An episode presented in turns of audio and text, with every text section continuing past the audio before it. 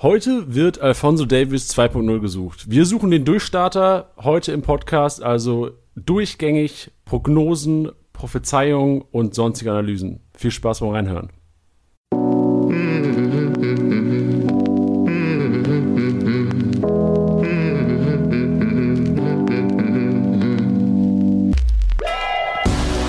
Spieltagssieger wie Sieger, der Kickbase Podcast. Mit deinen Hosts Titti und Janni. Was geht ab, Leute? Herzlich willkommen zum Kickbase Podcast und schön, dass ihr dabei seid. Danke fürs Einschalten. Heute lohnt sich's. Ich begrüße an meiner virtuellen Seite den einmaligen Propheten. Heute im äh, hauptberuflich Prophet. Tiddy, grüß dich. Hallo, hallo, hallo, hallo, hallo. Ich habe ähm, Angst. Ich habe Angst, ähm, weil wenn ich jetzt hier schon wieder höre, der Prophet nach dieser einen Werner-Geschichte, ähm, ja, mal gucken. Ja, Tilly, wir haben Druck heute, weil tatsächlich, also ich erwarte mir selbst sehr viel aus unseren Diskussionen und die Hörer natürlich auch. Die haben ja jetzt hier auf, auf Play gedrückt, weil sie wissen wollen, wer im Winter vielleicht das Fünffache wert ist. Ich, ich glaube vor allem, es wird auch deswegen ein bisschen spannend, weil es, glaube ich, bei der einen oder anderen Personalie auch eine Meinungsverschiedenheit geben könnte. Ja, wir haben im Vorhinein schon kurz über ein paar Spieler gesprochen, die wir heute thematisieren werden. Und Teddy und ich sind uns nicht einig. Passiert nicht oft, aber resultiert, äh, Resultat natürlich heiße Diskussionen später. Oh ja. Bevor wir natürlich zum Haupttopic gehen, den Durchbrüchen, den potenziellen Durchbrüchen, den Explosionen, Punkte Explosion dieses Jahr, wollen wir kurz nochmal über die letzte Woche reden. Letzte Woche ein sehr geiler Podcast mit Mats von Create Football gewesen. Wir haben alle internationalen Neuzugänge, also alle, die aus dem Ausland nach Deutschland gekommen sind, ähm, Leroy Sané, Wang von Leipzig unter anderem, Kouassi von Bayern, ähm, analysiert und auch Punktepotenziale abgegeben. Also wenn ihr jetzt sagt, oh, den habe ich noch nicht gehört, gerne nochmal hier pausieren, Woche vorspringen, reinziehen, lohnt sich natürlich auch. Ja, ich fand es auch eine richtig geile Folge. Also, die, das, also wirklich, wenn man keine Ahnung hat von den Leuten, die reingekommen sind, wirklich anhören, es bringt wirklich was. Und hat mir bei manchen Spielern die Augen geöffnet und bei manchen geschlossen. ja, ist richtig. Ich fand es vor allem auch geil, dass wir das so, wir haben das so gefühlt im 5-Minuten-Takt gemacht. Wir haben so kurz über die Spieler gesprochen. Okay, wie, wie waren die im Ausland? Was haben die gemacht? Welche Rolle haben sie jetzt beim neuen Verein? Und dann direkt Punktepotenziale. Also wir haben so ein bisschen letzte Woche, das werden wir diese Woche auch machen. Letzte Woche dann mit Mats, diese Woche die, die zwei Propheten hier am Mike heute. Ähm, Punktepotenziale abgegeben, was ich ganz geil fand, gerade zum Vergleich zu anderen Spielern. Du siehst ja in der App auch, was die Leute letztes Jahr gemacht haben. Und wenn jetzt zum Beispiel ein, ein Toussaint oder Meunier ähm, gerade im Vergleich zum Hakimi oder sonstigen in der Preiskategorie ähm, zu Hause seinen Spielern, ist das einfach ein geiles Tool. Ja, definitiv. Definitiv. Und letzter Punkt jetzt zum Podcast letzte Woche. Also danke auf jeden Fall für alle positiven Feedbacks und auch Shoutout nochmal an Create Football. Wenn ihr Bock auf internationalen Fußball habt, zieht euch den Podcast rein. Sehr informativ und sehr äh, data-driven, also richtig viele Zahlen und für alle Kickbase-Geeks da draußen äh, eigentlich must, must, must hier. Wir haben natürlich auch mit den Jungs von Create Football noch weiteres vor. Also wir werden, es müssen jetzt so ein bisschen Transfers anhäufen. Es bahnt sich ja auch so ein bisschen den ersten, der erste Dominostein an, der das Ganze mal ins Rollen bringt. Und dann werden wir voraussichtlich in zwei, drei, vier Wochen, je nachdem, wie natürlich auch die Transfers äh, zustande kommen. Ich denke mal, wenn der, wenn der Sancho-Deal über die Bühne geht oder wenn der Havertz-Deal über die Bühne geht, also gehen sollten natürlich bei beiden, wird das ein bisschen was in Bewegung bringen und dann werden sicherlich noch mehr Leute aus dem Ausland kommen und die Jungs von Create Football mehr zu tun haben bei uns im Podcast. Ja, glaube ich auch. Also ich glaube, das ist äh, Content, der uns in den nächsten Wochen nicht flöten gehen wird, weil ich glaube, da wird sich noch einiges tun. So sieht's aus. Durchstarter diese Saison, Tiddy. Also wir haben uns ja schon ein paar Tage jetzt Gedanken gemacht über das Ganze. Wir hatten gestern ähm, am Sonntag, je nachdem, wann ihr den Podcast hört, Vorbild natürlich, wenn ihr ihn heute Abend am Montag schon hört, haben wir in Instagram einen Feed-Post gemacht und aufgefordert, äh, die User aufgefordert, mal abzugeben, eure Tipps, wer so durchstartet. Wir werden natürlich darauf auch eingehen. Es waren sehr interessante Kommentare dabei. Auf wen wir nicht eingehen werden, ähm, und das kann Tilly auch gerne gleich nochmal beleuchten, äh, ist Mukuku. Ja. Soll ich, soll ich schon direkt anfangen? Ja, sag mal warum, weil viele, äh, viele Nachrichten oder viele Leute haben ja auch schon gefordert, ey, warum ist der Kollege noch nicht in der App? Genau. Ähm, da ist es eigentlich so, da kriegt Mokoko keine Sonderbehandlung. Ähm, da ist es so, dass wir, wie bei jedem anderen Spieler auch, der von der Jugend hochgezogen wird, oder generell sehr junge Spieler, die transferiert werden, dass man da die Vorbereitung abwartet, wie denn, wie denn auch mit den Spielern geplant wird. Also es gibt ja oft, dass die, dass die Jugendspieler hochgezogen werden, damit sie einfach ein bisschen Erfahrung bei den Profis sammeln, vielleicht daher, also mal den, den Alltag, den, den, Trainingsalltag sehen, ähm, mal sehen, wie da trainiert wird und so weiter. Ähm, aber da gab es schon genügend Fälle, was heißt genügend, mehr Fälle, als dass es andersrum war, äh, bei denen die Ju Jugendspieler eben dann wieder zu ihren Jugendmannschaften auch wieder gegangen sind und dann erst später zu den Profis hochgezogen wurden. Und genauso ist es da auch. Ähm, wir sind auch super hyped, alle sind hyped um Mukoko, äh, hyped um Mukoko und äh, überall liest man den Namen und liest seine schlechten Witze über sein Alter, die ich übrigens wirklich nicht lustig finde. Ähm, und ja, da warten wir ab allerfrühestens darf er ja eh erst im November spielen. Daher werden wir ihn jetzt nicht einfach in die App packen, weil das wäre eigentlich ähm, Quatsch. Also ähnlich, also ähnlich dann wie zum Beispiel äh, bei, bei Teamkollege, und da sage ich jetzt bewusst Teamkollege, weil er ja auch aus der Jugendmannschaft kommt, äh, Ansgar Knauf, der ja auch hochgezogen wurde und da ja auch erstmal mittrainiert, das vergisst man ja auch immer, weil man nur Mokoko liest. Ähm, ja, da machen wir es ganz genauso. Da sehe ich die Chancen vielleicht sogar ein bisschen besser als bei Mokoko. Naja, egal, darauf möchte ich jetzt gar nicht eingehen. Ähm, aber da warten wir ab und wenn sich herauskristallisieren sollte, dass die wirklich zum Profikader, ja, wie soll man sagen, dass, der, dass das Favre mit ihnen plant oder dass sie ja irgendwie Bestandteil des Kaders sind, dafür müssen sie keine Stammspieler sein, sondern einfach nur im Kader sein, im Profikader, dann werden sie selbstverständlich hinzugefügt. Aber jetzt, glaube ich, wenn man das so neutral betrachtet, sollte auch jeder eigentlich einsehen, dass es zu früh ist. Ja, und deswegen geht es heute um andere Leute. Ganz genau. Und zwar der erste, also ist auch so der meistgelikte Kommentar, der Kenneth Blair hat äh, kommentiert Kunja und ähm, ganze 50 Mal geliked worden. Von daher ist es auch der Kollege, den wir als erstes besprechen werden. Auch ein, also generell ein sehr interessantes Team, komplett natürlich die Hertha. Jetzt ein bisschen ja. finanzielle Mittel bekommen. Kunja, es gibt natürlich auch Gerichte, ich glaube PSG hat, ähm, hat sich gemeldet, dass sie den Kollegen haben wollen ich will sie nicht verübeln. Also ein unfassbares Potenzial. Wir gehen vielleicht, also wir werden noch ein Punktepotenzial droppen, werden aber zuerst mal die Rolle bei der Hertha so ein bisschen beleuchten. Was würde Kunja denn machen bei der Hertha? Ja, also ich bin da auch noch so ein bisschen zwiegespalten, weil wenn man jetzt zum Beispiel auf Liga Insider schaut, auf die ich sehr vertraue, ähm, hat er da, steht er da auf links außen. Ähm, ich glaube, man darf es aber nicht vergessen, weil er ja meiner Meinung nach kein Flügelspieler ist. Ja, also er ist, er ist für mich äh, nicht dieser typische, ja, Außenspieler, der mit enorm viel Tempo, mit Zug zum Tor da reinballert, sondern ich sehe ihn vielleicht auch schon eher, vielleicht weil ich mich da aber auch ähm, noch an Nagelsmann erinnere, der, glaube ich, damals über ihn gesagt hat, als er noch bei Leipzig gespielt hat, dass er ihn eher als einen Zehner sieht, also als einen wirklichen Spielmacher.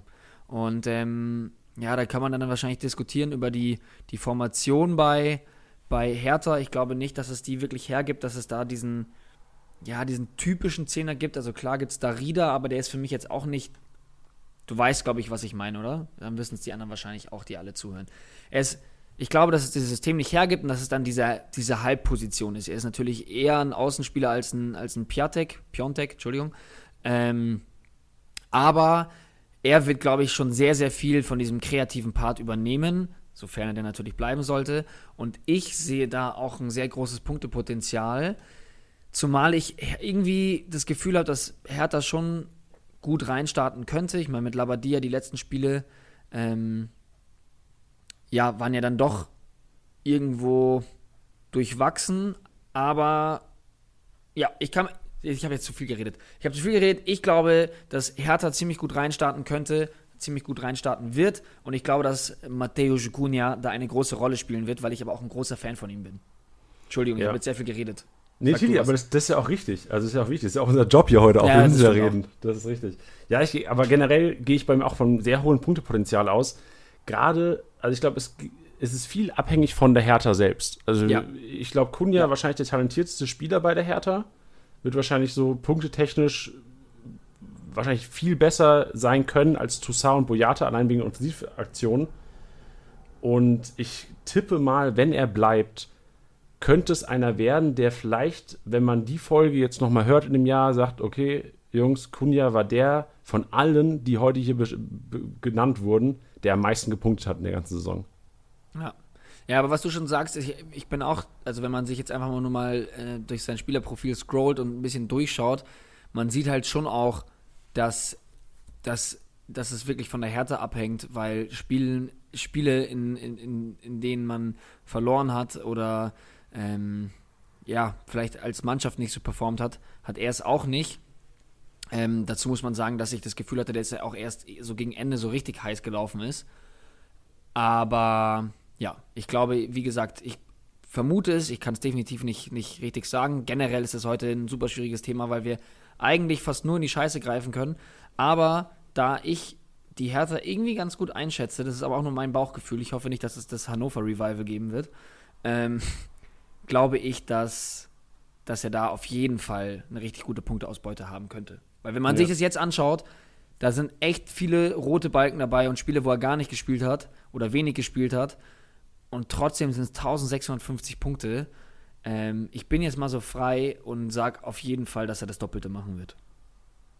Ja, das sollte doch. Also ich, ich erwarte sogar noch mehr von ihm. Also ich glaube, er kann in die Region kommen, so Bayern-Stammspielermäßig. Also so, so 4000, 4200, 4400. Ja wenn er, also klar, ist alles immer abhängig von Verletzungen, von ob er jetzt noch wechselt, dann macht er natürlich null. Gut, dar davon müssen wir jetzt aber auch wirklich ausgehen. Genau. Wir erwähnen das nicht explizit, dass man sagt, ich, ich denke jetzt, dass er nochmal die und die Spiele ausfallen wird. Ähm, muss man jetzt auch nochmal kurz klarstellen, wir reden natürlich davon, wenn ein Spieler wirklich durchgehend fit bleibt. Richtig. Ja, und wie, wie du gesagt hast, also ich glaube auch, Kunja würde am besten punkten, wenn er auf der 10 spielen würde. Würde natürlich auch bedeuten, Darida wäre fast überflüssig oder müsste halt ein bisschen defensiver spielen. Ähm, ich gehe da auch echt davon aus, dass Hertha, da werden wir aber auch in den nächsten Wochen auch nochmal einen Hertha-teamspezifischen Podcast hier oder auch unseren Hertha-Experten, den wir auch schon letztes Jahr zu Gast hatten vor der Saison, ähm, werden wir auch nochmal einladen in den nächsten Wochen, werden noch mehr zu hören. Aber ich gehe stark davon aus, dass Toussaint und irgendein Zerstörer auf der 6 spielen wird, also so ein, so ein Askasiba-Typ. Ähm, kann schon sein, dass der da ganz gute Aktien hat. Und dann kann ich mir schon vorstellen, wenn die diesen Zerstörer haben auf der 6, dass es vielleicht offensiv die Freiräume gibt, zu sagen, okay, statt ein Darida, der wirklich mehr Box-to-Box ist und auch 1000 oder ähm, 10.000 Meter jedes Spiel easy läuft, dass man sagt, okay, Darida, tut mir leid, ey, danke für das, was du letztes Jahr gemacht hast. Du warst ähm, gerade im letzten Jahr eine super Bank, super wichtig. Ich setze Kuni auf die 10 und riskiere mal ein bisschen was. Und ich glaube, da würde er mega aufblühen. Ich kann selbst nicht einschätzen, wie die Chancen stehen, dass es so ist. Aber dafür haben wir dann Yannick hier in den nächsten Wochen, der uns dazu bestimmt mehr sagen kann. Geil. Gut. Dann, wir äh, klappern so ein bisschen die Kommentare ab. Der zweit, äh, der zweit meistgelikteste Kommentar ist Wang von Leipzig. Dazu verweisen wir einfach auf den Podcast von letzter Woche. Also wir haben sehr intensiv über Wang gesprochen. Äh, Mats hat äh, so, sowohl über seine Rolle gesprochen bei Leipzig, seine Einsatzchancen, als auch sein Punktepotenzial. Ja, also da ist es eigentlich das perfekte, die perfekte Zusammenfassung, auch eine ganz gute Begründung, warum man jetzt vielleicht nicht davon ausgeht, dass er der Werner-Ersatz ist und der zweitbeste Stürmer nächste Saison wird, punktetechnisch in der App, wie es halt Werner eben war.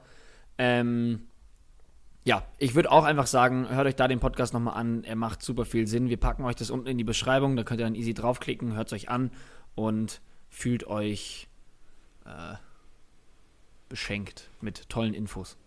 Ja, jetzt kommen wir zu einem, da, also Titi, da sind wir uns schon uneinig. Das haben wir ja kurz davor schon besprochen. Es geht um Palacios von Leverkusen. Und ähm, also Titi, Bühne frei, hau gerne mal raus, was du von dem Kollegen hältst. Also ich habe ja damals, als er schon zu Leverkusen gegangen ist, habe ich mich sehr auf ihn gefreut, ähm, weil ich tatsächlich ein paar Spiele von ihm gesehen hatte. Ähm, und ich, ja, ich, ich ich fand es ein bisschen schade, dass er dann letztendlich so wenig gespielt hat. Ich habe das auch nicht erwartet. Ich meine, aber war der auch verletzt? Ich glaube, er war auch verletzt, ne? Ähm, er war anfangs gesperrt. Der hatte diese fünf genau, Sperre. Genau, genau, genau. Vier. Ähm, aber dann hat es mich dann doch gewundert gehabt, dass er dann letztendlich doch so wenig gespielt hat. Ich kann mir gut vorstellen, dass bei einem Abgang von Harvards, ähm, dass er da vielleicht, vielleicht nicht von Beginn an, also nicht von Beginn der Saison, aber dass der sich rantastet und dann mehr Platz definitiv in diesen zentralen Positionen bei Leverkusen haben könnte. Und wenn er spielt, finde ich, ist er ein grandioser Spieler, ähm, den ich mir auf jeden Fall ins Team packen würde. Aber was ich nicht ganz verstehe bei der Sache, also ich, ich kriege auch mit, dass bei Liga Insider in den Kommentaren, in der, in der Kickbase-Community, der unfassbar gehypt wird. Ja. Und ich kann das nicht ganz nachvollziehen, weil ich verstehe nicht ganz, klar, Havertz wird wahrscheinlich gehen, offensiv auf der 10 oder im Sturm, je nachdem, wo Havertz ersetzt wird, wird Platz frei. Aber ich verstehe nicht, was es mit Palacios zu tun hat. Naja, also ich würde eher sagen, dass du dann ein Demir bei eher weiter nach vorne stellen kannst, wenn Havertz eben geht, weil Havertz hat ja schon eine offensive Position eingenommen. Ich sehe Demir bei oder habe ihn auch nie als wirklich diesen klassischen defensiven Sechser gesehen, sondern schon auch als Spielgestalter, vielleicht so ein Achter. Ich, ich finde, da mutmaßt man immer so. Vielleicht ist es eher so ein Achter oder mehr so ein Zehner. Ähm, nee, also ich sehe Demir bei schon auch eher als ein, als ein Achter. Vielleicht sogar auch eher als ein Zehner aber nicht eben als dieses, ja, also ich fand bei Hoffenheim war der zum Beispiel deutlich offensiver, als er es jetzt bei, bei Leverkusen gespielt hat. Und in dem Falle könnte Palacios dann quasi Demirbais Platz einnehmen. Also verstehst du, was ich meine? Ich, ich, ich verstehe, was du meinst. Mein, mein Ansatz ist halt eher so, ich verstehe, ich verstehe, dass Leute sich erhoffen, dass der Kollege Startelf spielen wird oder viel Einsatzzeiten bekommt. Was ich ja gesehen habe letztes Jahr, der Kollege war dann fit nach der, nach der, nach der, nach der Sperre ähm, hätte spielen können. Und es gab immer wieder diese, immer wieder kurze Hypes in der Community. Leute haben gesagt, oh, jetzt, jetzt, jetzt aber, jetzt aber, jetzt aber. Und nie hat er wirklich irgendwie Fuß fassen können. Ja, das, das, deswegen bin ich auch so skeptisch, weil dass er Fußball spielen kann, ähm, ist zweifellos. Und wie gut er Fußball spielen kann, ist zweifellos. Die Sache ist, man weiß halt dann auch letztendlich nicht, woran es liegt, weißt du? Also ähm, man kriegt ja außen, nach außen gar nicht so viel mit. Ähm, vielleicht ist es ja auch so, dass Bosch sagt, Titi, halt mal dein Maul, Demirbay ist definitiv der defensive Sechser, den ich haben will, dann ist das auch in Ordnung. Oder er sagt, hey, es hat in dem System gerade einfach keinen Platz oder gerade in dem Kader keinen Platz. Man weiß es nicht. Vielleicht ist es halt auch eine Sache, ähm, frisch aus Argentinien, jung, vielleicht gibt es ja Abspracheprobleme. So. Ich, man weiß es nicht. Ähm, es wird auf jeden Fall einen Grund geben, warum er nicht gespielt hat. Ich, deswegen meinte ich jetzt auch vorhin, ich glaube nicht, dass der zum Startelf-Aufgebot zum ersten Spieltag gehören wird. Aber ich kann mir gut vorstellen, dass er definitiv mehr Punkte machen wird als letzte Saison. Ist jetzt auch nicht schwierig bei 295 Punkten, aber ähm, ja, ich glaube, ich glaube, er wird seinen Erwartungen gerecht. Wenn man sie ja. realistisch sieht, also jetzt nicht, dass man sagt, der wird der bombastische Spieler, macht 4500 Punkte und es ist Stammpersonal, sondern ich habe halt die Einstellung, er wird sich langsam rantasten, wird seine Einsätze bekommen, dementsprechend auch, wenn er spielt, schon auch gut punkten. Okay. Also ich sehe es, wie gesagt, anders. Ähm, ich würde da eher Amiri tatsächlich in dieser offensiven Rolle sehen. Also ich, ich bringe dir gerade mal mein, oder ich bringe euch gerade mal mein Szenario bei, wie ich denke, dass Leverkusen so einen Harvards-Abgang kompensieren würden. Ich gehe davon aus, dass sie sagen, okay, Amiri, du bist jetzt, wir haben teilweise gesehen, was du machen kannst. Bei ihm war es sehr formabhängig. Aber wir setzen Amiri auf die 10 und ganz klassisch Diaby links, der sich mit Bailey wahrscheinlich abwechselt. Und rechts ein Bellarabi, der meiner Meinung nach komplett irgendwie aus allen Diskussionen rausgelassen wird, zu Unrecht. Ja, das ist auch so eine Sache, gell? So, ähm, was mit Karim Bellarabi? Ist der weg auf einmal? Nee. Also ist für mich ein bisschen unverständlich der Hype von Palacios. Und also wir brauchen jetzt auch nicht. Ähm, es ist selten. Es ist ungewohnt, dass wir nicht derselben Meinung sind, aber ähm, ich vertrete hier auf jeden Fall die Meinung, Amiri und Demirbay werden mehr profitieren als ein, als ein Palacios, der meiner Meinung nach gerade in der Hinrunde noch sehr wenig Spielzeit bekommen sollte, wenn ich sich irgendwie, wenn ich in Aaron Ruiz ausfallen sollte oder in dem bei. Ja, also ich möchte mich da in dem Sinne nur rechtfertigen. Ich glaube deswegen nicht an den Hype, weil ich nicht glaube, dass er ein gestörter Spieler wird diese Saison und der nächste Davies. Glaube ich nicht. Aber ich glaube, man wird sich noch ein bisschen umgucken, dass der jetzt zu Beginn noch 1,3 Millionen gekostet hat oder kostet. Ähm, ich, ich kann mir halt vorstellen, dass es so, ein, so eine kleine Wundertüte ist, bei denen man so in der Winterpause so die ersten Screenshots reinkommen. Ich habe ihn damals für eine Million gekauft und jetzt ist er so und so viel wert. Ja, das kann ich mir ganz, ganz gut bei ihm vorstellen. Ich würde es ihm wünschen. da, dann kommen wir zur nächsten Wundertüte, wo sicherlich auch einige Leute sagen, okay, wenn der spielt, wird der explodieren. Hannes Wolf, gewechselt von Leipzig nach Gladbach, und sicherlich auch eine sehr heiß diskutierte Personalie momentan auf jedem Transfermarkt. Ja, da muss ich ganz ehrlich zu sagen, als der schon zu Leipzig ist, ich habe den halt noch nicht viel spielen sehen. Und da sind alle schon so ausgeflippt und dann dachte ich mir so, okay, was ist denn das jetzt für ein Hammer-Transfer, weil alle in den Kommentaren so ausgeflippt sind. Da war er damals ja noch 19, 20, sowas. Ähm, und dann da, da war ich so, hä, okay, wie kann der denn jetzt dieser Bombentransfer sein? Dann war er natürlich lange verletzt und hat nicht gespielt. Ähm, dann gab es ja, dann hatte er gesagt, irgendwie, er, er, er findet keine Chance bei Nagelsmann, beziehungsweise äh, Wechsel, äh, ähm, wie sagt man, Wechselwünsche offengelegt. Nagelsmann meinte, nee, er will ihn unbedingt halten. Jetzt wechselt er doch. Die Gladbacher freuen sich auch riesig. Also die Erwartungen sind schon ziemlich hoch für jemanden, den ich persönlich nie auf dem Zettel hatte und auch nie wirklich habe spielen sehen, um das jetzt ernsthaft bewerten zu können. Ja, also bei Hannes Wolf ist es so, mehr als YouTube-Highlight-Videos ähm, kenne ich vor ihm wirklich auch nicht, bis auf, glaube ich, eine Einwechslung oder zwei Richtung Ende der Saison letztes Jahr, wo, er, wo ich dann einmal ähm, auch in der Konferenz dann kurz spielen gesehen habe. Ähm, dennoch muss ich sagen, ich glaube, Gladbach hat so einen Spieler gebraucht, tatsächlich einen, der so ein bisschen, so der jüngere Patrick Herrmann, und wir wissen, Patrick Herrmann hat letztes Jahr auch echt, obwohl er immer wieder abgesprochen wurde, ey, nie ist der Kollege safer Stammspieler, immer wieder gespielt. Ich glaube tatsächlich MVP geworden ab und zu. Und ich glaube, in der Gladbacher Offense wird ein Hannes Wolf auch gut punkten können.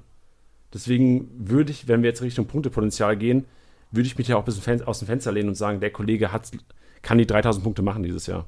Okay. Ja, ich halte mich so ein bisschen raus, weil wie gesagt, ich, ich seine Position nicht einschätzen kann, wenn man ja, ich, ich, ich weiß halt immer noch immer nicht, weißt du, für wen spielt er denn dann? Ich habe, ähm, als ich mich ein bisschen reingelesen habe, ähm, habe ich dann auch gesehen, dass er unter anderem auch rechts außen manchmal spielen kann. Ich glaube, präferiert natürlich auf der 10. Ähm, ansonsten rechts außen, wo er bisher dann auch oft gegen Ende der Saison ähm, Jonas Hofmann gespielt hat. Und Jonas Hofmann, wir wissen, das alte Kickbase-Phänomen, der hat diese paar Spieltage, wo der unfassbar krass ist. Und auch Spieltage, wo ich mir auch denke, so, was macht der Typ da auch vor allem auf, den, auf der Außenbahn? Ähm, ja, deswegen bin ich mal gespannt, ob er ihn vielleicht sogar ablösen könnte. Ja, das, das kann ich mir gut vorstellen. Also ich glaube auch, dass er echt so, also Jonas Hoffmann war ja eher so die Notlösung über rechts. Ja. Und hat dann im Endeffekt gut geklappt, aber auch gut geklappt, weil er halt einfach richtig stand dann. Ja. Also der hat jetzt nicht irgendwie überragend irgendwie sich durchgedribbelt oder sonstige Sachen. Der hat einmal ganz geil abgelegt auf Player, glaube ich, eine ganz schöne Torvorlage gehabt. Aber sonst war es auch echt so, okay, der stand halt, da hat das Ding reingeschoben. Hm. Oder der stand halt genau richtig. Und ich glaube, ein Hannes Wolf, gerade jetzt, wenn man sagt, der unter seinem Ex-Trainer, der ja auch quasi dann wollte, dass der Kollege zurückkommt, ist es schon so, dass es einer ist, an den ich da wirklich glaube in der Offensive. Mhm. Und auch wirklich Gladbach zum Top-Team geworden ist letzte Saison und deswegen gerade mit einem Player mit einem Tyram da vorne drin, ich glaube nicht, dass, dass er auf der 10 spielen wird. Ich glaube, der Stindl hat da einen zu guten Job gemacht. Ist auch zu wichtig. Deswegen rechts außen Prognose Hannes Wolf von mir. Okay. Ich bin gespannt. Ja, next one. Wir rattern durch hier, Tilly. Ja, ist doch in Ordnung. Florian Wirz. Oh ja. Einen, den wir jetzt bei Palacios Diskussion gar nicht besprochen haben. Vielleicht auch, weil ähm, wir im Vorhinein gesagt haben, okay, der wird auch ein bisschen äh, offensiver angesiedelt sein. Was ist deine Meinung zur Rolle von Florian Wirz bei Leverkusen? Ja, also gegen Ende der Saison hat er ja dann noch ähm, seine paar Einsätze bekommen. Ich meine, das war, hatte er sein, im Pokal sein Debüt? Ja, ich, glaub, ich glaube, im ja. Pokal gegen die Bayern, oder? Ich glaube auch. Und dann direkt Tor gemacht. Nee, der hat im, im, im Bundesligaspiel gegen Bayern hat er ein Tor gemacht. Ah, das war schön. Das war schön. Aber ich weiß nicht, ja, das war ein schönes Tor, aber ich weiß nicht. Ich schaue einfach mal ganz kurz mal hier in das kluge Spielerprofil. Schau mal rein. Solange du suchst, kann ich ja kurz sagen, also Florian Wirz ist, glaube ich, keiner ist mehr abhängig vom Punktepotenzial als von der Entscheidung von Kai Havertz. Also ich glaube, Amiri wird auch, wenn Kai Havertz bleiben sollte, viel Spielzeit bekommen. Ähm, Wirtz ist, glaube ich, nochmal, also der wird dann wahrscheinlich mit Bellarabi konkurrieren auf der rechten Seite, nehme ich an.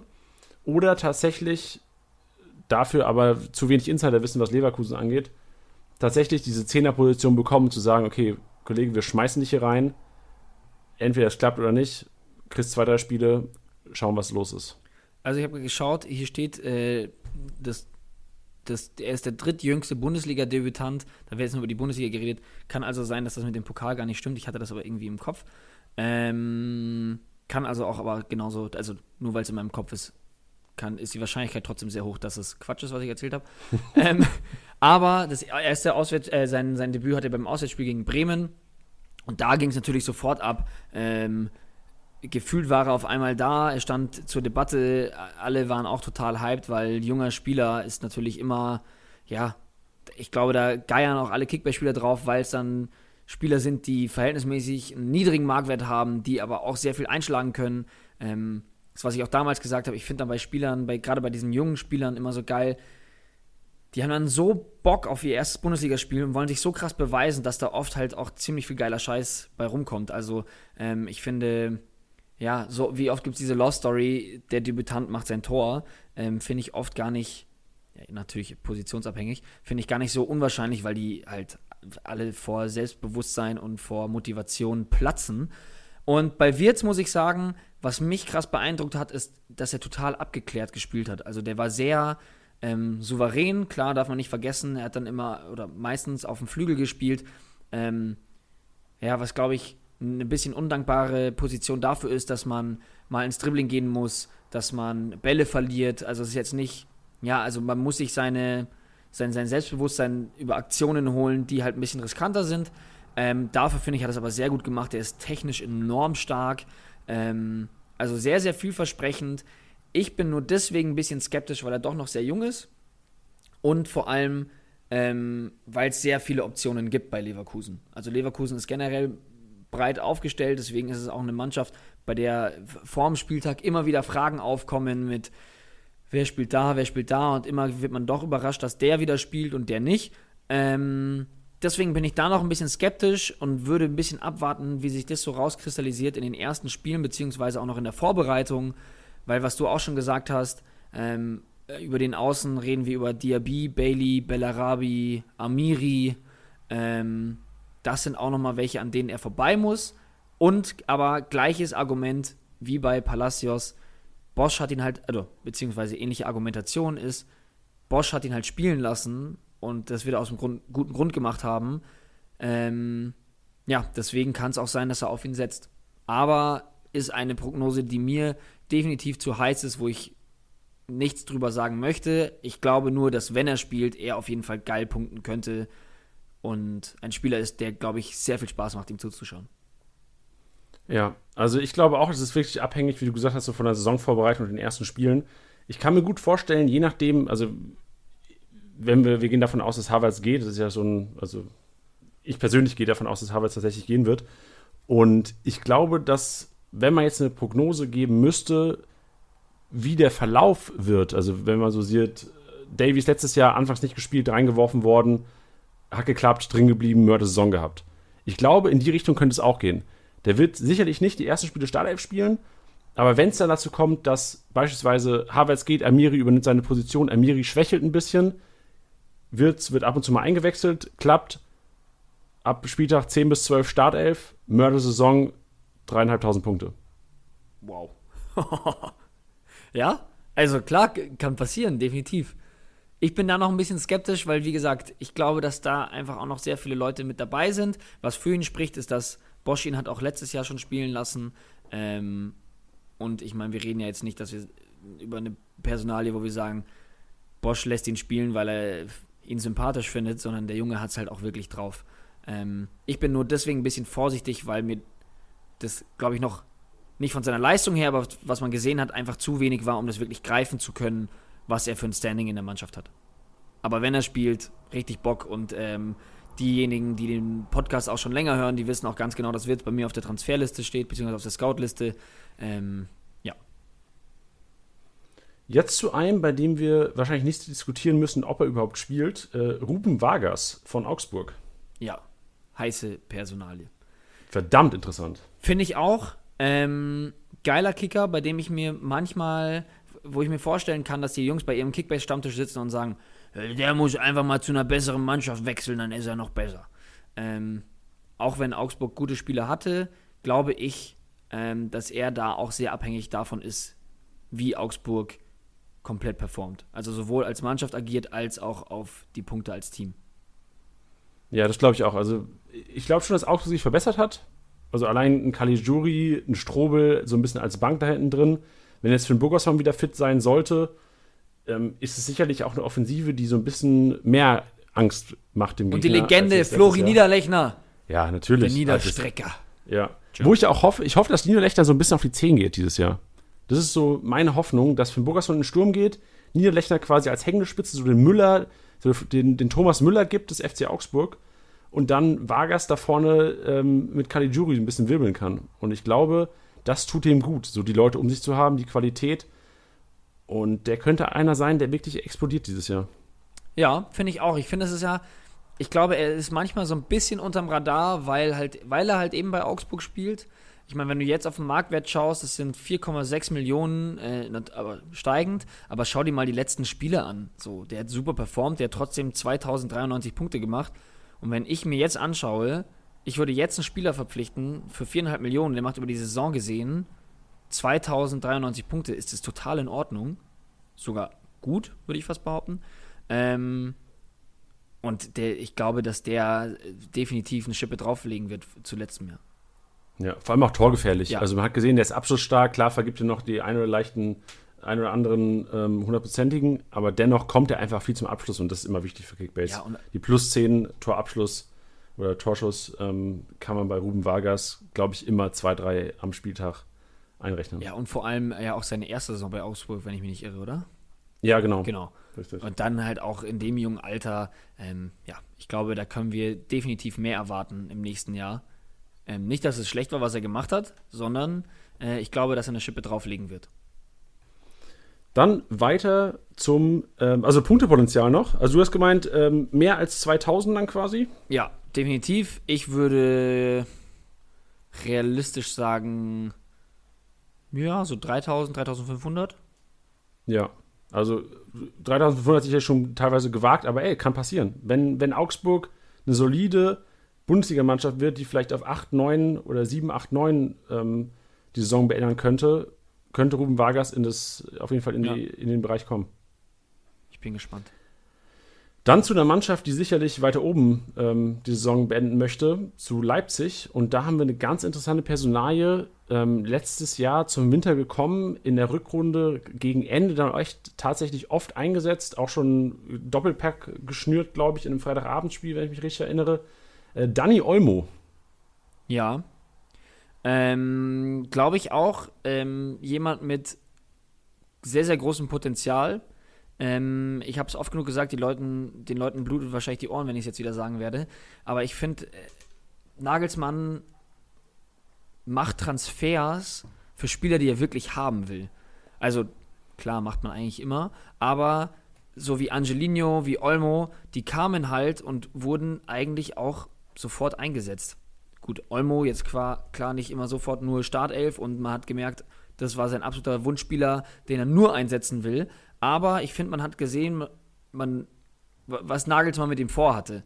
Und ähm, ich glaube, dass der sich da jetzt noch geiler einfügen wird. Ähm, und wir hatten ja vorhin auch schon drüber geredet, dass wenn es das im System das hergibt, dass er da auf jeden Fall schon auch diesen Zehner einnehmen könnte. Also wir haben vor dem Podcast ein bisschen diskutiert. Ja, also ich glaube, bei Daniel Olmo ist vieles wirklich Nagelsmann abhängig, wenn er ihm den, das Vertrauen schenkt, wenn er sagt, je nachdem nach System, oftmals haben die ja echt mit zwei Achtern oder zwei Zehnern gespielt, wenn er einer von den beiden ist im Stammpersonal, wenn es überhaupt Stammpersonal gibt bei Julian Nagelsmann, ist es einer, der sicherlich explodieren könnte dieses Jahr. Also ich glaube, knapp 24, 25, 24 Millionen ist er wert momentan. Ja. Also ich erinnere mich nur an Sabitzer letztes Jahr, der die ganze Zeit auch so über den Winter, über die Sommerpause ähm, war so 25, 26, 27 Mio wert und dann auf einmal am Anfang abgegangen und klack 40 Mio wert gewesen. Und ich glaube, Danny Olmo könnte einer sein, gerade jetzt, wo Sabitzer bis nach hinten gezogen wurde, Richtung Ende der Saison, wenn das so weiterhin geplant ist. Natürlich auch viel ab, abhängig davon, wer noch kommt bei Leipzig. Aber ich glaube, Danny Olmo könnte schon einer sein, der wirklich auch, wie der heute Podcast, wie der Podcast heute auch heißt, der den Durchbruch schaffen könnte. Diese Punkte-Explosion, die wir sehen wollen. Ja, das glaube ich auch. Ich ähm, ich muss auch ehrlich sagen, als er in die Bundesliga gewechselt ist, habe ich ihn auch so ein bisschen unterschätzt. Aber als ich ihn dann habe spielen sehen, waren eigentlich wenig Fragen noch offen. Also ich glaube auch, ich schließe mich dir total an, das könnte von der Punkteausbeute her vielleicht zusammen mit Kunja die sein, die wir heute beredet haben, bisher beredet haben, die am meisten Punkte holen können. Oder der am meisten ja, vor allem, kann. Vor allem, wenn man bedenkt mit dem Marktwert. Wenn ich sage, ein Sabitzer ist 36 Millionen wert. Ja.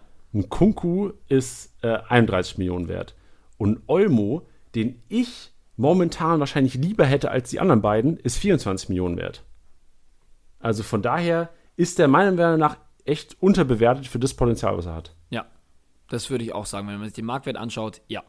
Vor allem im anderen Vergleich, wenn du jetzt anschaust, dass ein Florian Wirtz 11 Millionen kostet, ähm, als Beispiel nur. Ich meine, gut, die sind jetzt von den Marktwerten nicht nah beieinander, aber ähm, ja, da würde ich eher nochmal, also ich würde das Doppelte für einen Olmo zahlen, sozusagen, statt einem Wirtz. Richtig. Ähm, wenn man jetzt zum Punktepotenzial geht, also ich glaube schon, dass es so ein bisschen. Was, was lachst du Weil es gerade so verschachtelt klang, weil es 11 Millionen, 24 Millionen ist nicht nah beieinander und ich würde das Doppelte zahlen. Nein, also ich glaube, man versteht die Referenz. Ja, Tilly ist doch Stammtisch heute. Wenn, hätten wir jetzt externe Gäste, müssten wir uns berichtigen. Ja, das stimmt. Nur zum Punktepotenzial nochmal. Ich, ähm, wenn ich bedenke, letztes Jahr Christoph Kunku hat knapp 4000 Punkte gemacht und der hatte schon eine Mördersaison gehabt, aber trotzdem sehr unkonstant. Ich traue das Olmo auch zu. Also ich kann mir auch vorstellen, dass der nicht, jetzt realistisch gesprochen, dass er nicht jedes Spiel von Anfang an macht. Aber wenn er spielt in dieser Leipzig-Offensive, wo ich schauen muss, wie, das, wie die aussieht jetzt ohne Werner, ohne Timo Werner und welchen Effekt Timo Werner oder, Timo, Timo Werners Weggang auf die Offensive hat und auf die Leistung, kann ich mir schon vorstellen, dass er in dieses Terrain kommt, so dreieinhalb, viertausend Punkte. Ja, würde ich jetzt spontan auch nichts gegen sagen. Gut, dann der nächste, der wahrscheinlich sehr transferabhängig ist äh, Reiner von Dortmund, auch heiß diskutiert, auch äh, kommentiert von euch unter den Instagram-Feed-Post von Kickbase, von uns. Ja, Tilly, was, was traust du dem Kollegen zu? Ist es einer, der dieses Jahr den Durchbruch schaffen könnte? Ähm, ich glaube, also Durchbruch ist ein bisschen schwierig. Ich, ich, ich hole einfach mal wieder aus, wie ich es heute die ganze Zeit schon gemacht habe. Denn ähm, ich habe ihn das erste Mal spielen sehen bei diesem Pokalspiel also wirklich darauf geachtet bei diesem Pokalspiel gegen Bremen, als er dieses unfassbar schöne Tor geschossen hat. Weißt du das noch? Als er ihn da in den Knick ja. da oben reingesegelt hat. Wow. Schmangeil. Also wirklich, das ist, ein, das ist ein Tor, da geht mir das Herz auf. Und, Ey, ich, und der Marktwert ist danach so nach oben ja, gegangen. Ja, und das Geile war, hey, ich hatte ihn dann halt schon gekauft gehabt. Ähm, ich als alter Youngster-Hunter. Und hatte, war dann irgendwann so verblüfft, dass er so teuer war, und er auch einfach immer weiter gestiegen ist und immer nur so kurze Einsätze bei Dortmund hatte. Dann hatte er, glaube ich, ein Spiel, wo er von Beginn an gespielt hat, wenn ich mich jetzt nicht irre. Er hat auf jeden Fall eine Halbzeit gespielt, wo ich mich sehr gefreut habe, dass er so viel Spielzeit bekommen hat und er hat halt wirklich gar nichts gezeigt. Und das war nämlich genau dieses Gegenteil von dieser Romantik, die ich äh, vorhin erwähnt hatte, von dem, ah, der neue, junge, hungrige, der richtig Bock hat.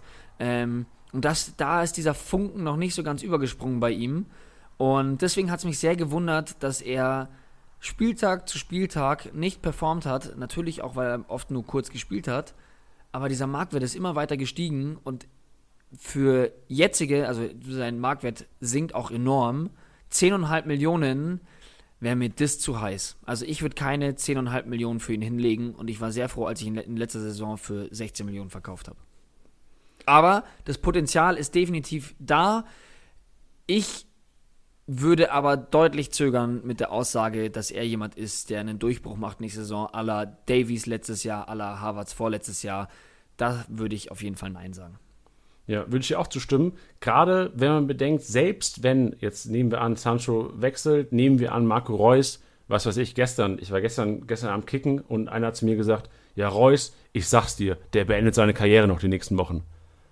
Weißt du, habe ich so gedacht, oh ja, ähm, krank. Ja, der war oft verletzt, jetzt gerade so in Mode die Karriere zu beenden. Ähm, ich glaube also ich traue es Marco Reus nicht zu, aber selbst wenn der jetzt die ersten Wochen oder Monate noch verletzt ausfallen sollte, ich glaube, selbst dann hätte es Rainer, hätte Rainer keinen sicheren Start, Startelfplatz. Ja. Also er hätte immer noch Hazard, ja. Brandt wären immer noch da. Und also ich glaube auch, äh, es wäre schon mit sehr, sehr viel Risiko behaftet, den jetzt einzukaufen für sein Team. Ja. Obwohl er es natürlich qualitativ drauf hat, wie du gesagt hast. Der hat zehn gehabt, der wird auch sicherlich, also klar, wenn du jetzt irgendwie, ähm, also der wird sicherlich oft eingewechselt, der wird Spielzeit bekommen, aber 90 Minuten sehe ich nicht die ersten, was weiß ich, 5, 6, 7, 8 Spieltage. Nein, sehe ich auch nicht. Also er kann mich gerne eines Besseren belehren, mich würde es krass freuen, weil wie gesagt, fußballerisch brauchen wir nicht drüber reden, ähm, aber er hat jetzt auch noch nichts gezeigt, bis auf dieses Tor im Pokal, wo man jetzt wirklich sagt, das war jetzt so mindblowing, dass der auf jeden Fall Startelf spielen muss. Ähm, ja, das muss er erstmal machen und das wird er erstmal, glaube ich, nur über Kurzeinsätze. Oder, was äh, letzte Woche auch schon Mats gesagt hat, vielleicht eben auch über den Pokal in den ersten Runden, was aber nicht ausschlaggebend ist für die Startelf-Aufstellungen für die Bundesliga. Gut, jetzt abschließend Punktepotenzial. Was denkst du ist realistisch? Mm, ich schmeiße. Ich glaube schon, dass er deutlich mehr Einsätze bekommen wird und auch längere Einsätze. Ich sag mal, vielleicht so 1500. Ja, also ich würde tatsächlich sogar auf mehr gehen, aber nur aus dem Grund, weil Haft eingewechselt wird und weil die Chance groß ist, dass sich eventuell da vorne mal wieder jemand drei, vier Wochen irgendwie ausfällt und er dann einfach wieder kurzzeitig Startelf spielen darf. Und ich glaube schon, dass er auf die 2000 kommen könnte. Aber wie gesagt, also 1500, 2000 Punkte sehe ich als realistisch an, gerade halt vor dem, vor dem Auge, okay, der Kollege wird wahrscheinlich der erste Einwechselspieler sein auf den Flügeln. Ja, ich dachte, ich habe ich hab mich jetzt so ein bisschen, also klar, Dortmund als Mannschaft ist also noch ein großer Faktor. Ich habe mich jetzt so ein bisschen an Vargas orientiert, der letzte Saison sehr viel gespielt hat und äh, meiner Meinung nach auch ganz gut performt hat. Ähm, mit wie viel Toren? Zwei, drei, vier, fünf, sechs Toren.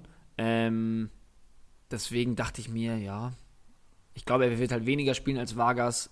Dortmund ist da ein Punkt. Ich glaube, ja, ich bleibe dabei. Ich bin bei 1500. Ja, okay. Dann bin ich bei 1900. Du hast nämlich recht. So viel wird er nicht echt. Ja, was. Nee, so, also das, in dem Bereich wird er auf jeden Fall kommen und ähm, aber wie gesagt, sehr unkonstant einfach. Wenn man konstanten Punkte haben will, ich glaube auch, dass es eher so phasenweise sein wird, je nach Verletzungsstatus des Dortmunder Kaders. Ja. Jetzt einer, der letzte Saison schon teilweise seinen Durchbruch hatte, den wir aber aufgrund äh, der vielen Kommentare unter dem Feedpost gerne nochmal thematisieren wollen und auch aufgrund der nicht, also Liga-Insider prophezeit ihn nicht in der Startelf, beziehungsweise erst nur zu Alternat als Alternative gelistet zu Geiger. Es geht um Baumgartner, mhm. der letzte Saison tatsächlich ähm, abgegangen ist, auch öfters in der Top-Elf gestanden ist, Richtung Ende der Saison und der da teilweise schon seinen kleinen Durchbruch hatte. Ja, finde ich auch. Ich finde vor allem mit unserem geflügelten Wort, ähm, dass ich seine Rohpunkte recht vielversprechend finde, um ehrlich zu sein. Also, wenn du jetzt mal reinschaust, in seine letzten Spiele, ähm, in 34 Minuten hat er 69 Punkte gegen, gegen Dortmund gemacht beim 4-0. Ähm, in 45 Minuten beim 3-1 gegen Augsburg 75 Punkte, was sehr gut ist. Ähm, bei einem 1-0 ohne Torbeteiligung 106 Punkte. Äh, das finde ich ist schon alles recht vielversprechend. Und er hat ja auch ziemlich gut getroffen. Also gerade gegen Ende äh, fand ich den schon recht kaltschnäuzig vom Tor und auch in seinen Bewegungen da vorne drin. Ähm, ja, und ich, ich sehe seine Chancen deswegen auch ganz gut, weil er auch sehr flexibel einsetzbar ist. Wenn ich mich nicht irre, hat er doch auch bei einem Spiel Stürmer gespielt. Oder bei mehreren. Ja, ich glaube, also ursprünglich ist es ja so gewesen, ich glaube, er hat so versucht, den Kramaric zu geben. Ja, genau. So ein bisschen diese hängende Spitze, Achter, Zehner, so diese so Halbbox-zu-Box-Spieler, Mittelfeld bis Strafraum. Das hat er, glaube ich, auch ganz gut gemacht. Jetzt ist, muss man, deswegen ist, glaube ich, auch der Grund, warum Liga Insider nicht in der Startelf hat, weil wenn Kramaric spielt, wenn Dabur spielt, wenn Belfodil eventuell wieder Spielzeit bekommt, dann ist das Ganze schon sehr offensiv. Ja. Und da könnte es eng werden für den Baumgartner. Dennoch hat letzte Saison schon gezeigt, dass er einfach gut Bundesliga spielen kann und da auch echt wirklich der TSG aus Hoffenheim weiterhelfen kann. Ja. Ja, deswegen, ich bin mal gespannt, wie das da abläuft. Ich glaube, die werden da auch erstmal eine Formation finden müssen. Ähm, ich würde ihn aber auch nicht abschreiben. Und ich sehe ihn eigentlich schon auch langfristig als einen Startelf-Kandidaten an. Ja, also hier würde ich auf jeden Fall schauen, also jetzt als Kickbase-Manager, was ich auch machen werde, ich werde gucken, wie sehen die ersten Testspiele aus kriegt er da, steht er da in der A11 und wenn, würde ich mir den auf jeden Fall holen, weil das ist so einer, entweder, wenn, wenn er Startelf spielen wird, wird er gut punkten, weil er einfach, wie du gesagt hast, gute Rohpunkte macht. Aber wenn er am Anfang er zuerst mal nur eingewechselt wird, die entscheiden sich für Geiger neben Samaseku, bisschen defensivere Variante, Kramaric kann nach vorne machen, was er will, ähm, dann sieht das, glaube ich, schlecht für ihn aus. Aber wenn das System passt, wenn er Spielzeit oder wenn er am Anfang Spielzeit bekommt, wird er sich sicherlich behaupten und auch ähm, ein guter Kickbase-Punkt hat dieses Jahr. Was, was, was sagst du denn? Also ich würde dem schon zutrauen. Der hat jetzt äh, mit sehr, sehr wenig Spielzeit 1800 Punkte gemacht. Mhm. Also der ist oft nur eingerichtet worden. Die Hinrunde keine Ahnung, ich, ich scroll gerade mal durch, der hat die Hinrunde insgesamt vielleicht, was weiß ich, 100 Minuten gespielt. Also sehr, sehr wenig. Und in der Rückrunde hat er dann ähm, teilweise, was weiß ich, sechs, sieben Spiele, acht Spiele gehabt, wo er dann auch in der Startelf stand. Gegen Ende dann wieder weniger, weil Kramaric teilweise ja auch wieder fit, fit wurde und seinen Platz wieder ein bisschen eingenommen hat. Ich kann mir schon vorstellen, dass es einer ist, wenn er nicht Startelf spielt, dass er früh eingewechselt wird. Und deswegen würde ich dem 2000 plus zutrauen. Ja. Und für 6 Millionen ist es ja nichts. Ja. Also jetzt günstig spekulieren oder in drei, vier Wochen, wenn man sieht, Testspiele oder er spielt Startelf sehr wahrscheinlich, wird es in der Liga wahrscheinlich rund gehen und er wird ähm, hart overpaid. Ja. Ja, finde ich, finde ich sehr gut. Würde ich nichts hinzufügen. Jetzt einer, der ähm, in unserer Liga auf jeden Fall ähm, sicherlich hart overpaid wird, äh, Daichi Kamada. Geil. Und zudem ist zu sagen, also wir müssen, glaube ich, nicht diskutieren, ob der Kollege spielt oder nicht. Sein Konkurrenz Gacinovic steht kurz vor dem Wechsel äh, zur TSG aus Hoffenheim.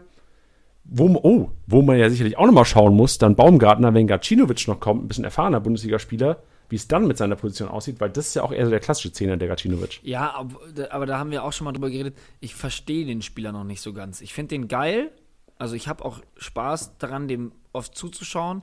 Aber ich finde, er ist so gnadenlos uneffektiv, ineffektiv. ja, das ist richtig. Der kann eigentlich nicht so geil Kickbase punkten. Nee, also auch ja. unabhängig von den Kickbase punkten. Also der ist schon gut auf dem Platz, aber es ist so für mich so, ja, das war's dann auch. Und ein Kamada ist für mich einer, der da Impulse setzt, der deutlich kreativer ist, ähm, Chancen kreiert, äh, Assists gibt, selber treffen kann, äh, finde ich einen, einen, deutlich spannenderen Spieler. Deswegen habe ich das damals schon auch immer nicht so ganz verstanden, dass er sich da so ein bisschen mit Gacinovic ein bisschen kloppen musste. Ja, am besten machen wir es mal so. Alle Hörer, öffnen mal kurz die App, geht mal aufs Kamada-Profil und schaut euch an, was der letzte Saison von Spieltag 28 bis 34 gemacht hat. Yes. Der Kollege hat grüne Balken geliefert, unfassbar. 90 Minuten immer durchgespielt. Und wenn ich das jetzt auf ein Jahr rechnen würde, wenn er so performt wie die letzten Spiele, wo er Startelf spielen würde, ist es einer, den sehen wir am Ende in der Top 11. Das ist so, das ist Kostic-Potenzial, punktetechnisch, teilweise. Ja, also. Natürlich ist es jetzt, ich sag nicht, dass er es macht. Ich sag nur, dass er letzte Saison die letzten Spiele so performt hat, wo er den Trust bekommen hat vom Trainer und gesagt, ey, Kamada, du hast in der Euroleague teilweise echt super Spiele gemacht. Bundesliga war immer so ein bisschen mau. Aber das ist für mich so eine kleine Andeutung von Durchbruch, die letzten Spieltage. Ja, sehe ich auch so. Also, das ist auch jemand, wo ich definitiv von einem Durchbruch reden würde. Weil Frankfurt hat sich gegen Ende wieder gefangen, ähm, gute Spiele abgeliefert und seine Performance, also er war sinnbildlich dafür, was, was, was bei Frankfurt passiert ist. Ähm, und über dieses, äh, diesen einen Assist, den er da auf André Silva da gegeben hat, ähm, ja, brauchen wir nicht drüber reden. Da, da, sieht man mal, was in seinem Zauberfüßchen steckt. Und wenn er das ein bisschen öfters aufrufen kann, reden wir hier definitiv von jemandem, ähm, der den Durchbruch schafft. Ja, vor allem, wenn man bedenkt, alle Leute, die so dreieinhalb plus machen im Jahr, mehr als dreieinhalbtausend Punkte, die kosten einfach über 20, 25 bis 30 Mio meistens. Ja. So in dem dreieinhalb bis 4.000 Punkte Bereich. Und ganz realistisch, das ist was, was Kamada machen kann, wenn er immer, wenn er, wenn er fit bleibt. Und man muss bedenken, Frankfurt hat keine Doppel- oder keine Dreifachbelastung. Die spielen nicht international. Und allein damit hast du dieses ganze Spekulieren, oh, der spielt Euroleague, der wird wahrscheinlich nicht Startelf spielen am, am Wochenende, ist weg bei Frankfurt. Ja. Und ich glaube, das ist ein, ein, ein Riesenplus und ich glaube an Daichi Kamada dieses Jahr. Und ich glaube tatsächlich, dass der, und ich hoffe, was ich gerade sage, wird im Dezember als Tonspur ins Intro reingespielt. Was ich sage, am ich weiß nicht, ob der Podcast dann ist, Ende November ist Daichi Kamada 25 Millionen wert. Okay. Ich, ich spreche nicht dagegen an, aber ich finde es geil, dass du so eine These aufstellst. Ist es schon die erste, ist es schon die erste Wette der neuen Saison, Jani? Äh, nee, jetzt Tilly. ich, damit, damit machen wir ganz langsam. Nee. Die ganz, das, das ging letzte, letztes Jahr ein bisschen nach hinten los mit der TSG. Ja, aber wir machen, wir machen da auf jeden Fall gegen Anfang der Saison, bringen wir noch irgendwie zwei geile Wetten ein zwischen uns. Das machen wir. Ich meine, von mir aus können wir gerne Kamada-Wette droppen. Aber dann würde ich gerne das, was ich vorher gesagt habe, löschen, vielleicht auf 20 Millionen gehen. nee, aber, nee, aber da müssen wir noch ein bisschen was Gewagteres finden. Wo ich wir so komplett widerspreche. Weil da, da, da, bin ich schon auch ein bisschen bei dir. Das kann ich mir schon gut vorstellen. Vor allem, weil der performt hat und dann zwischenzeitlich ja auch ziemlich hochgegangen ist im Marktwert. Also der sagt, war, lag ja auch irgendwann bei 15, 16 Millionen, glaube ich. Äh, ich wollte den auch unbedingt haben. Hat natürlich auch keiner abgegeben. Gut. Dann ähm, haben wir jetzt noch ein paar Spiele, auf die wir, werden wir jetzt nicht so detailliert eingehen. Also die, alle, die wir jetzt besprochen haben, also gerade so ein ähm, Kamada, Olmo, ähm, Hannes Wolf, Wirz, ein, ein Kunja, das sind so unsere, um das so ein bisschen zusammenzufassen, das sind unsere Tipps für den Durchstarter 2020, 2021. Ja, und da, also ich möchte, möchte an dieser Stelle auch nochmal sagen, was wir am Anfang auch schon gesagt haben, wir können das nicht predikten. So, du weißt ja nicht, was alles noch passiert, ob es eine Systemumstellung gibt, ob er nicht vielleicht doch wechselt oder weiß ich nicht was. Können wir alles definitiv immer nicht sagen. Ich glaube, es ist aber ein, ein geiles Ding, dass wenn man sich jetzt überlegt, ah, soll ich mir jetzt einen Olmo holen oder eben nicht, und man hört sich das an und da ist noch jemand überzeugt, dann ist es so ein bisschen, glaube ich, so dieser nötige Anstoß, den man manchmal vielleicht braucht, um sich dann einen Spieler vielleicht zu holen. Genau, und jetzt machen wir es so wie bei äh, so einer äh, Kindersiegerehrung. Weißt du, wir haben ja jetzt die Namen genannt, die so unsere, unser Race gewonnen haben, die hier echt gut abgeschnitten haben in unserer Analyse. Und jetzt nennen wir quasi noch die Teilnehmer. Ah, geil. Ja. Einfach so äh, erfolgreich teilgenommen haben. Der erste wäre jetzt Florian Neuhaus. Ja. Und ähm, den haben wir jetzt nicht mit drin. Also wir, wir trauen dem enorm was zu. Genauso Benze Baini, das sind die zwei Gladbacher, die wir jetzt noch bei den äh, nennenswerten äh, Teilnahmen mit drin haben das sind jetzt beides Leute, die jetzt letzte Saison auch schon echt ähm, klar Stamm, Stammelf gespielt haben und von dem man es auch schon fast erwarten kann. Also es ist jetzt nicht so ein Kaliber, oh, weiß ich nicht, was er machen könnte. Ähm, aber über die beide können wir gerne noch kurz reden, Tilly. Ja, also Neuhaus ist für mich auch nicht, also für einen Durchbruch ist ja für mich jemand, der ja unter seinen Qualitäten performt hat oder noch nicht die Möglichkeiten hatte, ja, und dann so aus dem Nichts kommt. Und bei Neuhaus ist es für mich so, der hat die klaren Anlagen, der hat seine erste Bundesliga-Saison bei Kickbase mit 2839 Punkten absolviert. Äh, die jetzige mit 2879. Geil, dass da übrigens äh, nur glatte 40 Punkte dazwischen sind. Und ich halte ihn für einen wichtigen Faktor bei Gladbach. Ähm, ich halte ihn für einen sehr souveränen Spieler trotz seines jungen Alters. Und ich glaube, dass da auch der Trainer da schon aufbaut. Deswegen ist es für mich kein Durchbruch in dem Sinne, zumal ich auch nicht glaube, dass bei ihm mit seiner Position und seinem Spielstil so eine enorme Luft nach oben ist. Also ich glaube schon, genau. dass er mehr punkten wird und auch mehr punkten kann, aber es ist jetzt nicht so, als würde er mit den jetzigen, ich runde jetzt mal auf, 2900 Punkten ähm, in den nächsten Jahren irgendwann mal eine Saison absolviert, wo er das Doppelte macht. Genau, aber ich glaube, also bei, dem, bei den anderen Kollegen, bei Benze Baini ist, glaube ich, noch ein bisschen mehr Luft nach oben. Ja. Also der hat sich jetzt wir wissen, äh, Wendt hat zwar verlängert, aber da brauchen wir, glaube ich, auch nicht diskutieren. Das ist jedem bewusst, wahrscheinlich auch Oskar Wendt, dass Benze bei eh der Startelf spielen wird auf der linken Seite.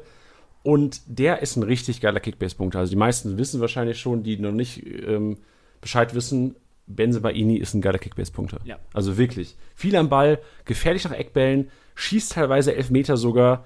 Also über links immer wieder, nach, immer wieder im gegnerischen Strafraum zu finden und findet man Verteidiger, der so offensiv eingebunden ist. Gibt es nicht viele.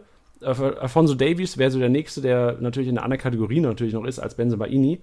Aber ich glaube, dass Benze Baini auch einer ist, der wirklich seinen Durchbruch geschafft hat, wahrscheinlich schon bei Gladbach, weil er spielen wird, weil wir wissen, dass er ein geiler Kickbase-Punkter ist, aber nochmal eine Schippe drauflegen wird dieses Jahr punkttechnisch. Ja. Zu Wolfsburg, da haben wir uns auch noch zwei ausgesucht, die wir nennen wollen. Oh ja. Einmal äh, mit ganzem Namen auch Paolo Ottavio Rosa Silva. Ja, den hast du ja noch ähm, rausgekratzt. Finde ich richtig geil, dass du ihn genannt hast. Ähm, dazu eine kleine Anekdote aus meiner letzten Kickbase-Saison, nachdem ich mit Roussillon gespielt habe, auf den ich auch immer noch sehr gehofft hatte. Ähm, dann aber Ottavio, beziehungsweise, ja, ich nenne ihn jetzt Ottavio, ähm, ich glaube, zwei oder drei Spiele gemacht hat, geil gepunktet hat, äh, Roussillon keine Rolle mehr gespielt hat. Ich habe Otavio gekauft und er hat dann einmal geil gepunktet und hat sich danach verletzt, hat nicht mehr gespielt und ich habe Roussillon mit Verlust verkauft und hatte dann noch den verletzten Otavio und habe ihn dann verkaufen müssen. Das. Ey, wenn du Scheiße am Schuh ja, hast, Teddy, hast du einfach Scheiße Aber, am Schuh. Ähm, auch da nochmal die Bitte, schaut einfach mal kurz in sein, äh, in sein Profil rein. Ähm, da sind vier grüne Balken bei vier Startelf-Einsätzen. Und ja, da ist auf jeden Fall ein enormes Potenzial da, vor allem äh, Kickbase, Punktepotenzial.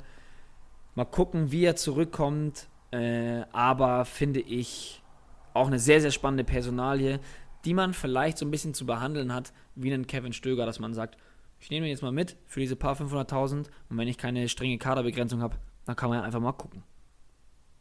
Ja, sehe ich auch so. Und vor allem, wenn ich jetzt Wolfsburg wäre, die ja sehr wirtschaftlich denken immer, also sehr rational teilweise auch mit ihren Spielern umgehen, würde ich an Wolfsburg Stelle sagen, ey, Otavio ist so ein talentierter Junge, der kann richtig gut kicken, hat es gezeigt, ist jetzt wieder fit langsam, könnte zur nächsten Saison wieder Startelf spielen.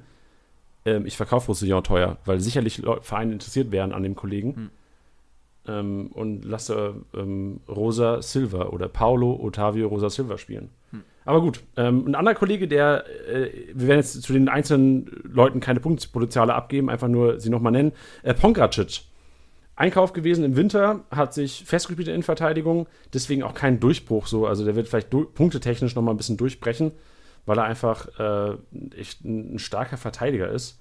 Und ähm, den wollen wir einfach auch nochmal genannt haben hier. Genau. Also Sieht halt jetzt immer dann so ein bisschen mau aus mit einem geringen Marktwert und 840 Punkten. Man muss halt bedenken, der hat nur die Rückrunde gespielt und hat gegen Ende ganz gut performt. Hat ja bei dem einen Spiel auch äh, einen Doppelpack geschossen gehabt. Ähm, das ist natürlich bei einem Abwehrspieler eine Sache, dass wenn es jetzt nicht, ja, gerade Sergio Ramos ist, dass es nicht so üblich ist, dass er oft diese Punkte macht. Also klar wird es diese Ausnahme äh, Spieltage geben, die sind aber auch immer nicht vorhersehbar. Trotzdem sind da noch ein paar grüne Balken drin. Ähm, und was du eben sagst, das wird jetzt nicht die, der bahnbrechende Durchbruch sein, aber es wird auf jeden Fall ein Spieler sein, glaube ich, ähm, den man preislich höher ansiedeln wird, als er es jetzt ist. Liegt vielleicht auch an seinem Profilbild. Also, wenn ich mir das Spielerbild von ihm angucke, der sieht ja so demotiviert aus, da hätte ich auch keinen Bock, den zu kaufen. Ja, und vor allem, wenn du den dann äh, mal spielen siehst, da sieht er einfach aus, als würde er dich gleich abmetzeln. aber doch, als Verteidiger vielleicht gar nicht so schlecht, ja, wie er so aussieht. Also deswegen, das äh, mag genau. ich. Das finde ich gut. Gut.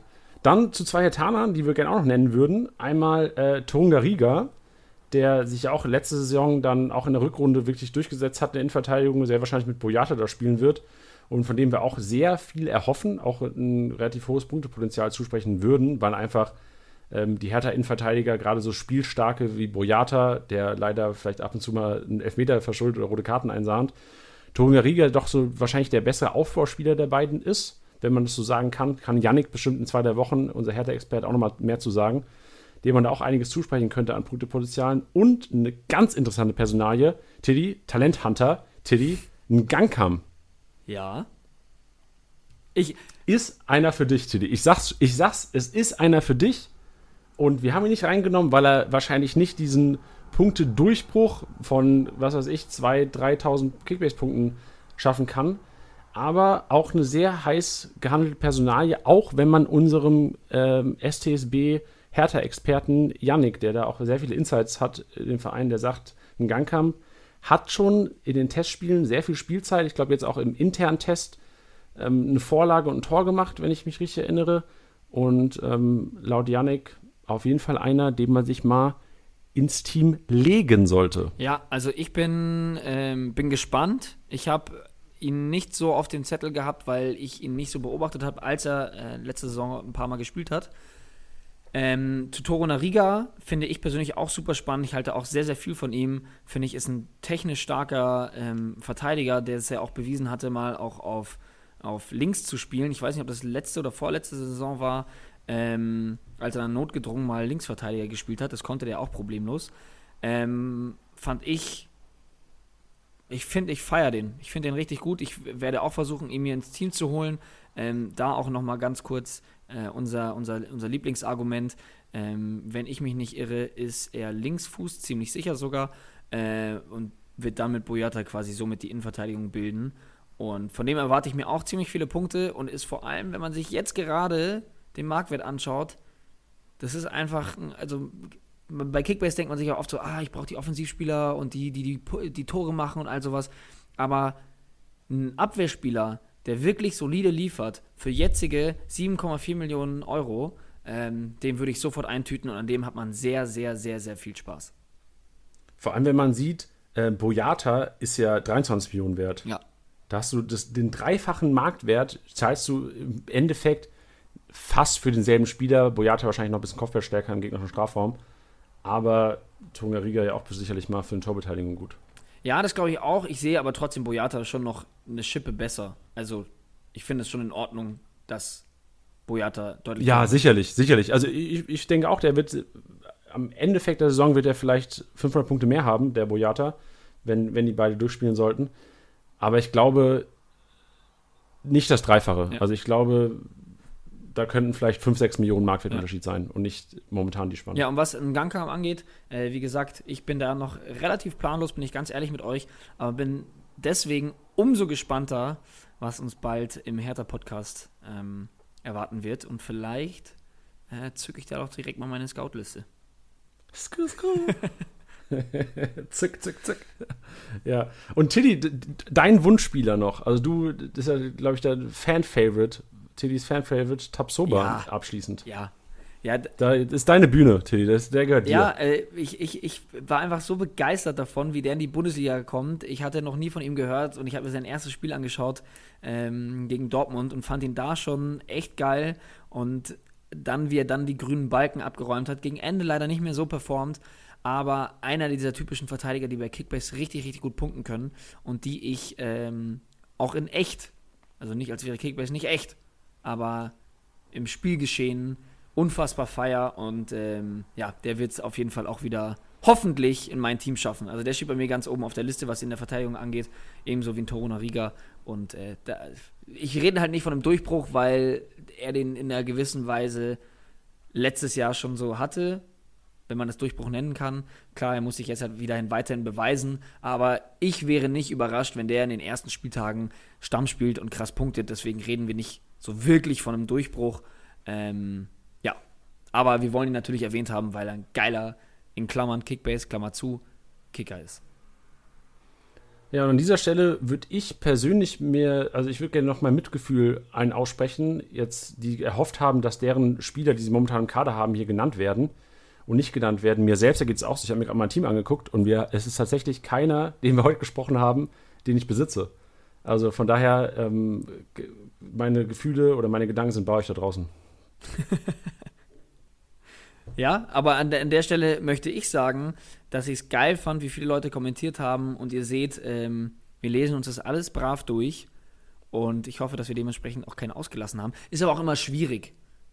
Ne? Also es kann immer mal einer durchrutschen, aber ich glaube, wir haben jetzt schon mal ganz gute Leute abgedeckt. Wenn ihr noch jemanden habt, ballert uns in die Kommentare, ballert uns in die DMs, ähm, wie ihr möchtet und wir werden da vielleicht nochmal updaten. Ja, genau. Wir können auch gerne mal, also wir haben ja vorhin schon den Kenneth Blair genannt, der Kunde ja genannt hatte. Äh, Tom, danke dir. Dirk, danke dir. Tim, danke. Äh, Manu, danke. Mega, dass ihr so kommentiert habt. Nick hat Ruben Vargas kommentiert. Sehr geil. Äh, Dirk Baumgartner kommentiert. Sehr gut. Füllkrug wurde auch kommentiert. Vielleicht auch einer, der, den man vielleicht noch nennen hätte können. Ja, gut, aber Füllkrug ist eine fucking Legend, Mann. Ja, der, klar, der genau. Durchbruch. Der passt nicht hier rein. Genau, der passt nicht hier rein, ist richtig. Wer aber auch noch zu nennen wäre, vielleicht, wenn er wiederkommt, aber auch nicht Thema Durchbruch, ist Max Kruse. Und der, wenn er kommt, kriegt seine eigene Sendung. nee, nicht seine eigene Sendung. Aber der wird auf jeden Fall einen großen Part bekommen, ja. weil das ist sicherlich sehr interessant, zu welchem Team er geht und wie er sich dann in dem System einbauen könnte. Perfekt. Geil. Richtig Bock. Schön. Letzte Aufgabe für euch. Wir sagen, haben es letzten Wochen schon ab und zu mal gesagt. Wichtig, folgt unserem Podcast, folgt uns, äh, falls ihr es nicht tut, Kickbase und spielt das Sieger Besieger auf Instagram. Einfach mal ein Follow da lassen. Gibt sehr viel, sehr viel Content, immer was Kickbase betrifft. Und äh, natürlich auch auf Facebook zu Hause. Ja, das, das war's, oder? Hast du noch was, was du den Hörern sagen möchtest? Nein, wunderbar. Ich finde, äh, man merkt, es geht jetzt in Richtung Saison. Alle sind ein bisschen heißer. Der Content ähm, ja, wird auch immer griffiger in den Podcasts und da habe ich richtig Bock drauf und ich freue mich, wenn wieder Spielbetrieb ist und äh, es von deiner Seite aus heißt, Tiddy, deine Learnings vom Wochenende. Boah, ich will Gänsehaut haben, wenn es wieder soweit ist. Ich freue mich auch sehr drauf und äh, ich hoffe, dass wir ja, heute einen ganz guten Denkanstoß geben konnten und ich freue mich auf die nächsten Folgen. Wir hören uns nächste Woche. Macht's gut. Bis dann. Tschüss.